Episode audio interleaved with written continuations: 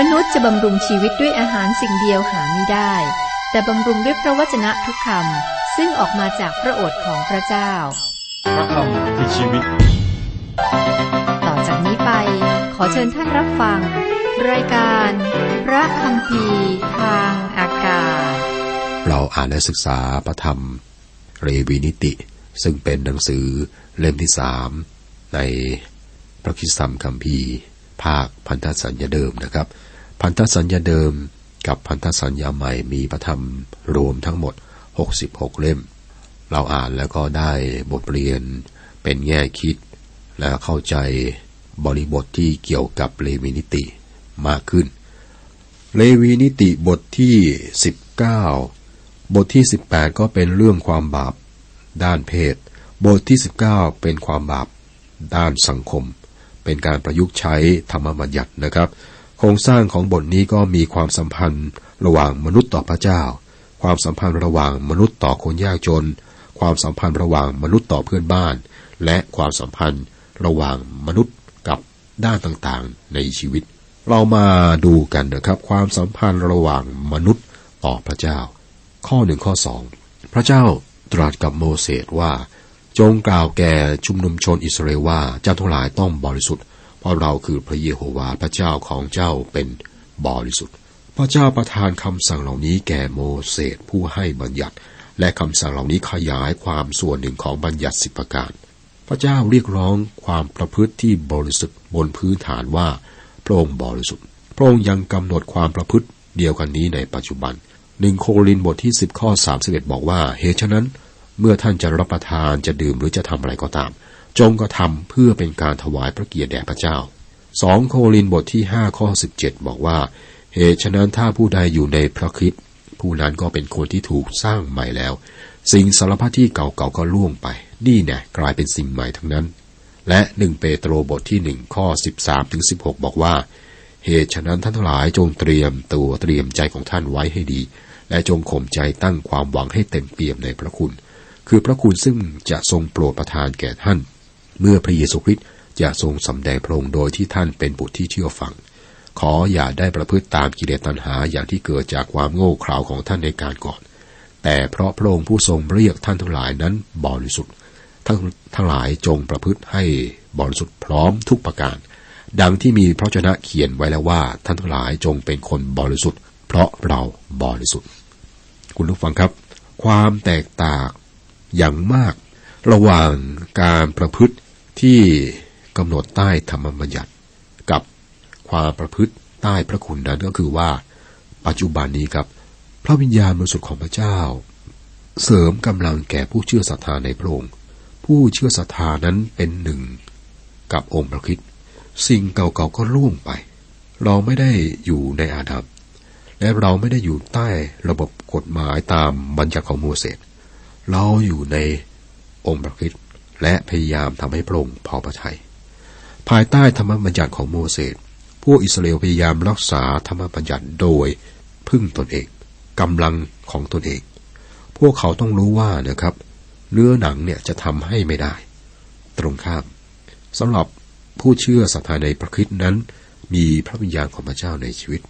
เพราะว่าสิ่งซึ่งธรรมบัญญัติทำไม่ได้เพราะเนื้อหนังทำให้อ่อนกำลังไปนั้นพระเจ้าได้ทรงกระทำแล้วโดยพระองค์ทรงใช้พระบุตรของพระองค์มาในสภาพเสมือนเนื้อหนังที่บาปและเพื่อไถ่บาปพระบุตรในเนื้อหนังจึงได้ทรงปรับโทษบาปเพื่อสิ่งที่ธรรมบัญญัติสั่งไว้จะได้สำเร็จในตัวเราทั้งหลายผู้ไม่ดำเนินตามฝ่ายเนื้อหนังแต่ตามฝ่ายพระวิญญาณจากพระธรรมโรมบทที่8ข้อ3ข้อ4พระธรรมกาลาเตียบทที่5ข้อ22 23บอกว่าฝ่ายผลของพระวิญญาณนั้นคือความรักความปราบพื้มใจสันติสุขความอดกั้นใจความปราณีความดีความสัตย์ซื่อความสุภาพอ่อนน้อมการรู้จักบังคับตนเรื่องอย่างนี้ไม่มีธรรมบัญญัติห้ามไว้เลยธรรมบัญญัติไม่เคยไปไกลถึงขนาดนี้องค์พระคริสต์พระบุตรของพระเจ้าต้องการนำเรามาถึงระดับที่สูงนี้ครับทีนี้การเน้นธรรมบัญญัติบางข้อที่พวกอิสราเอลต้องถือรักษาพระเจ้าจะเน้นด้านเฉพาะเหล่านั้นซึ่งพวกเขาอ่อนอยู่ครับประวัติศาสตร์ของอิสราเอลให้เราเห็นว่าพระเจ้าเข้าใจจุดอ่อนของอิสราเอล พวกเขาได้รับคำสั่งเกี่ยวกับวันสะบาโตการหลีกเลี่ยงรูปเคารพการนำเครื่องบูชาที่ถูกต้องมาถวายแด่พระเจ้าด้านเหล่านี้เป็นสิ่งที่พวกเขาทำผิดในภายหลังพระเจ้าจะขอให้พวกเขาบริสุทธิ์ในชีวิตประจำวันของพวกเขาครับข้อ3เจ้าทุกคนต้องเคารพมารดาและบิดาของตนและเจ้าต้องรักษามารดาสะบาโตของเราคือพระเยโฮวาห์พระเจ้าของเจ้าทำไมพระเจ้าเริ่มต้นบัญญัติด้วยการให้เคารพพ่อแม่อันนี้ไม่แปลกเมื่อเราพิจารณานะครับพ่อแม่หรือบิดามารดาเนี่ยอยู่ในฐานะของพระเจ้าสำหรับลูกครับแต่ว่าลูกเรียนที่จะเชื่อฟังพระเจ้าโดยเชื่อฟังพ่อแม่ก่อนทีนี้เมื่อลงถึงรายละเอียดนี่สำคัญเราต้องเริ่มต้นที่บ้านของเราแล้วพระองค์เพิ่มว่าและเจ้าต้องรักษามารดาสะบาโตของเราพระเจ้าเรียกร้อง1ใน7ของเวลาของมนุษย์และ1ใน10ของทรัพย์สมบัติของเขาด้วยคำสั่งทั้งสองนี้บอกถึงก่อนเพื่อห้อมล้อมการแบ่ง2ส่วนใหญ่ของบัญญัติ10ประการมีหน้าที่ต่อมนุษย์และหน้าที่ต่อพระเจ้าองค์พระคริสต์สรุปทั้งหมดว่าเป็นความรักต่อพระเจ้าและความรักต่อมนุษย์พระองค์ตรัสว่านี่คือการสรุปธรรมบัญญัติทั้งหมด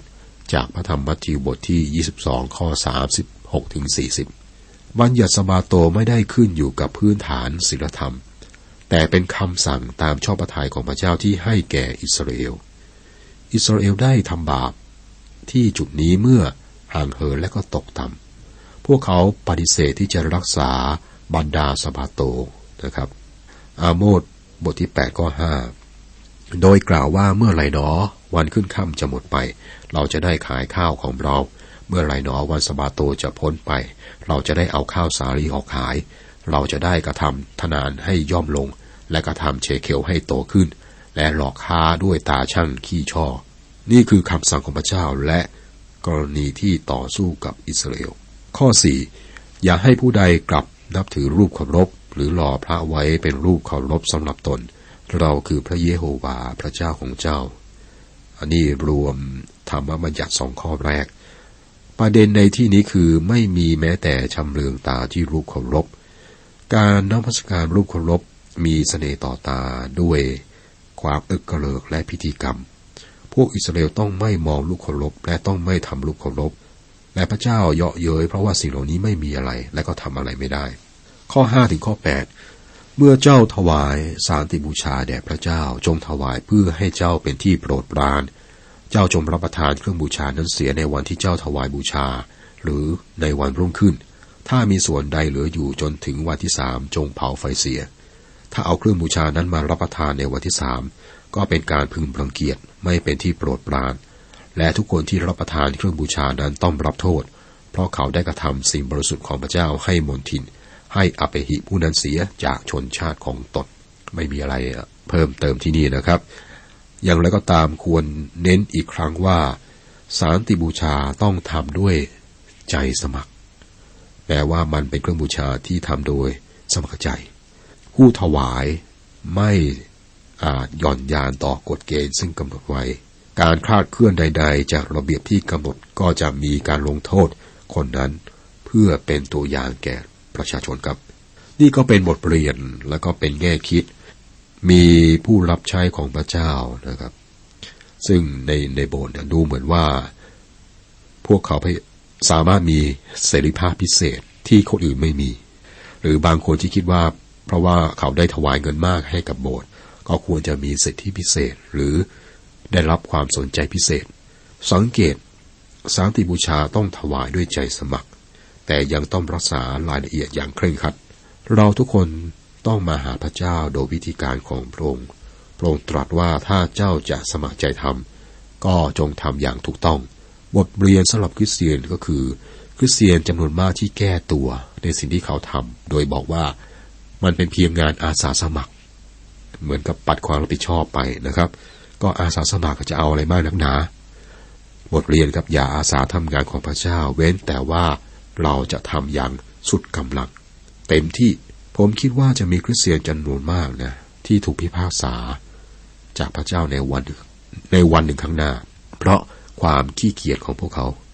บางคนก็อวดว่าสอนพระคัมภีร์วันอาทิตย์ที่เรียกว่าลาวีวารศึกษาแต่ว่าคนสอนนี่มาทีหลังนักเรียนนะครับไม่ได้รับผิดชอบเต็มที่ครับไม่ได้เตรียมบทเรียน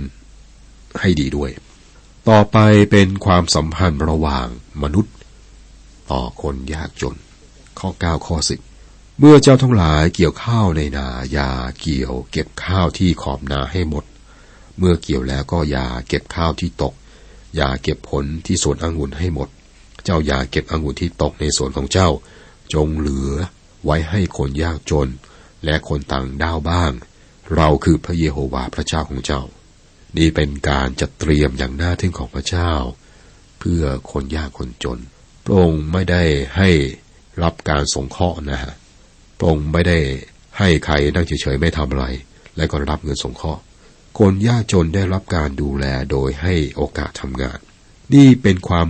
สมดุลอย่างน่าทึ่งระหว่างทุนนิยมที่ไร้น้ำใจและสังคมนิยมที่ไร้พระเจ้าสิ่งที่คนนั้นไม่ได้เก็บเกี่ยวในครั้งแรกครับต้องทิ้งไว้ให้คนยากจนวิธีเก็บเกี่ยวด้วยมือในสมัยโบราณจะเหลือพืชผลประมาณ 10-20% เอาไว้นะครับกฎเดียวกันนี้ก็ใช้กับสวนองุ่นด้วยพระเจ้าดูแลคนของพระองค์อย่างนี้ครับวิธีการของพระองค์ในการจัดการกับความยากจนนั้นทำให้ทั้งคนรวยและคนจนยอมรับสิ่งดีจากพระหัตถ์ของพระเจ้าความสัมพันธ์ระหว่างมนุษย์ต่อเพื่อนบ้านข้อ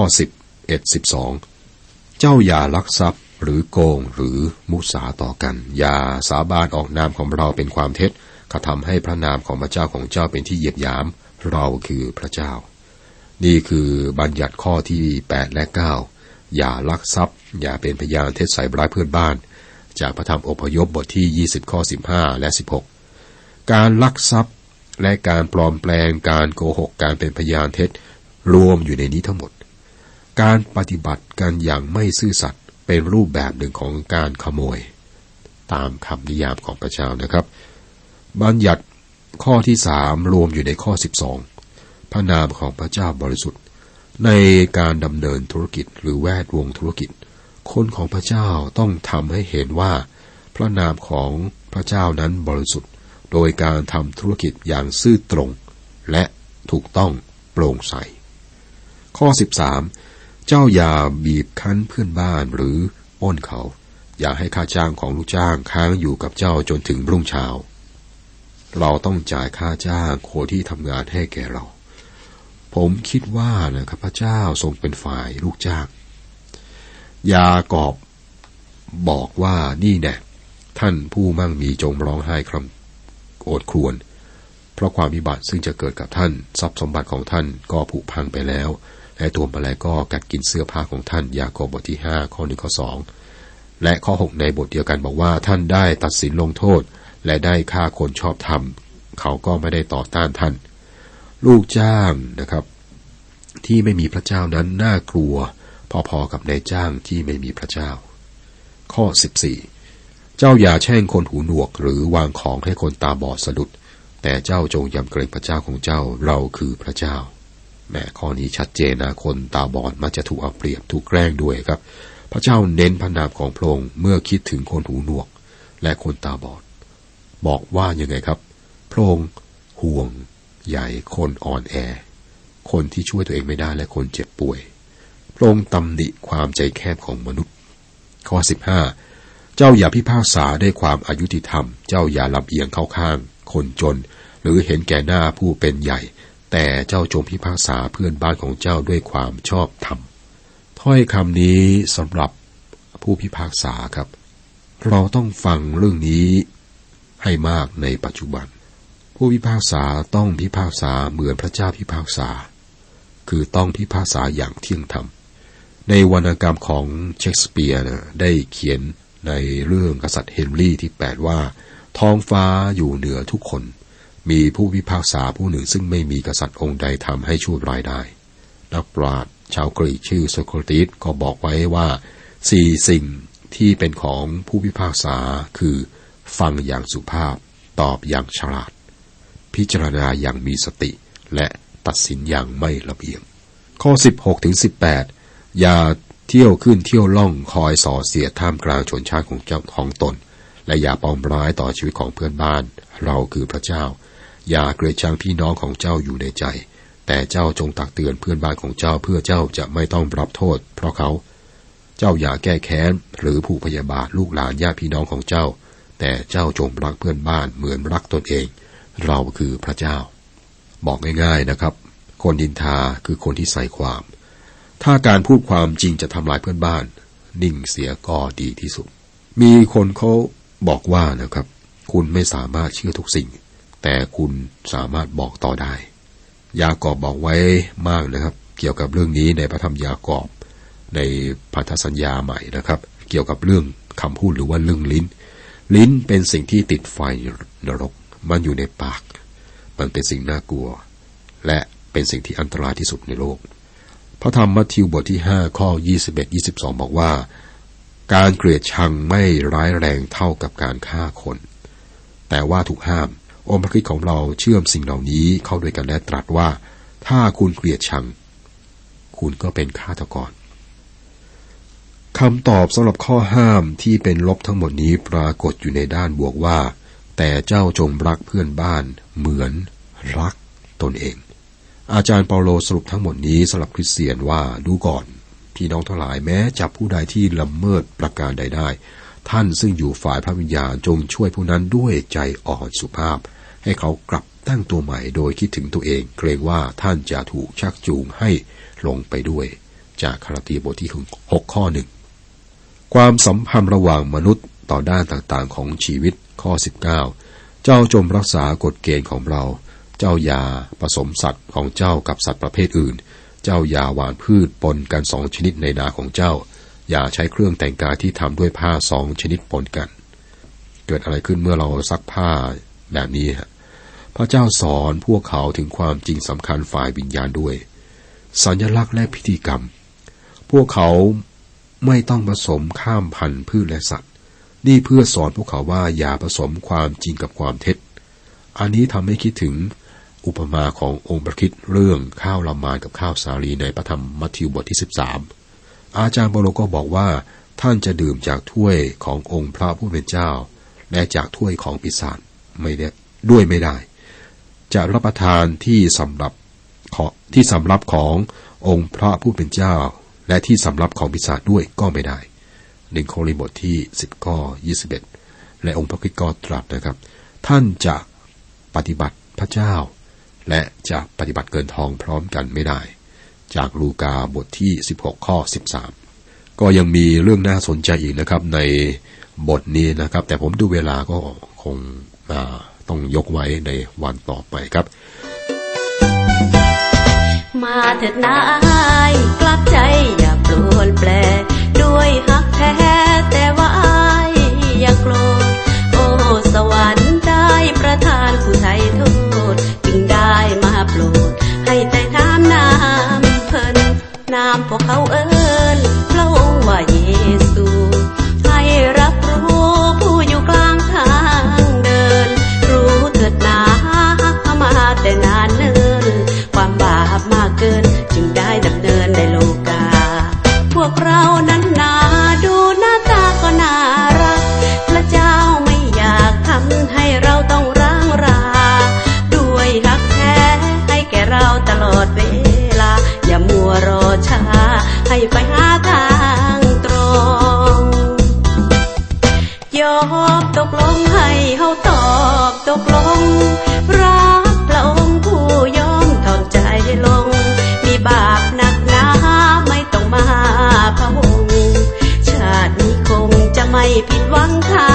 งใจเศร้าเสดออายกลับใจก็จะดีให้บาปนี้หยุดไว้ที่ลาไกลทิ้งความหลังเมื่อวันวานผ่านไปกลับใจเด้ออายชีวิตถวายพระองค์หากแม้ทำได้ชีวิตถวายพระองค์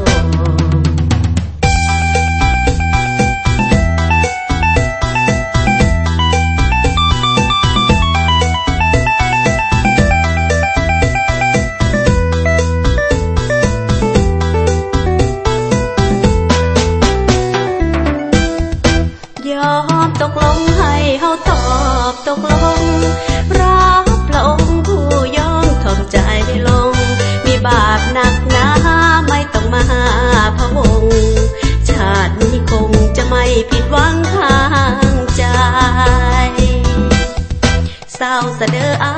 ยกลับใจก็จะดี